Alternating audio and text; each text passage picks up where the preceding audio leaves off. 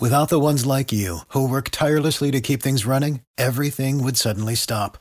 Hospitals, factories, schools, and power plants, they all depend on you.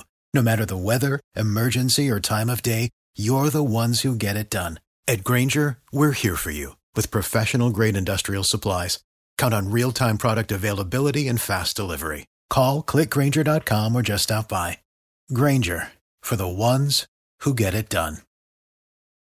Our Washington insider Jamie Dupree is here this morning. Good morning. Morning, Rich. So, what's the FBI director saying we have a huge problem over? What's this all about? Uh, this is all about the issue of when police get a search warrant to look at information on a smartphone. Remember, the Supreme Court last year said police just can't take your cell phone if they arrest you and look through it. They've got to get a warrant for anything for probable cause.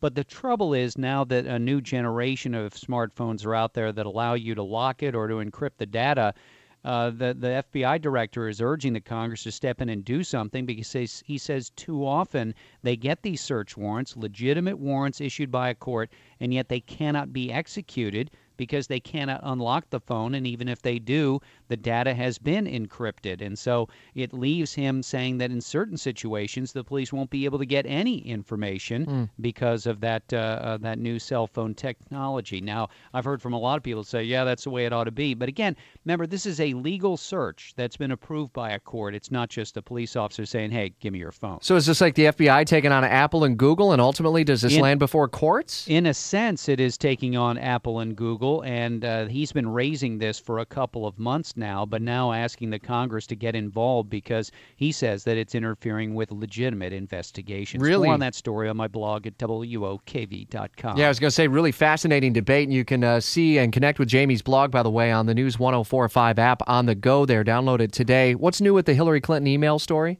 Uh, you have the tomorrow is uh, supposed to be the deadline that she turns over the email server from his time from her time as Secretary of State. Of course, that's not going to happen. Hillary Clinton has already made that clear.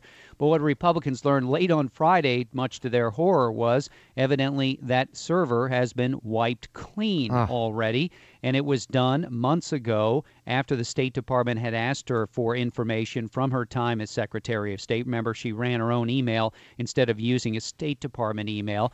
Well, so of course, Republicans look at that, furrow their brow, and get very suspicious, wondering if she's deleted things that they would be interested in. But at this point in time, I'm not sure they have a legal recourse in order to get their hands on that email server. Wow, updates on that throughout the day, a little bit later this morning, too. Absolutely. Back at 11 with Herman, at 4 with Sean, and of course, instant updates on Twitter at Jimmy Dupree. With our Washington Insider at 827. For the ones who work hard to ensure their crew can always go the extra mile, and the ones who get in early so everyone can go home on time, there's Grainger, offering professional grade supplies backed by product experts so you can quickly and easily find what you need.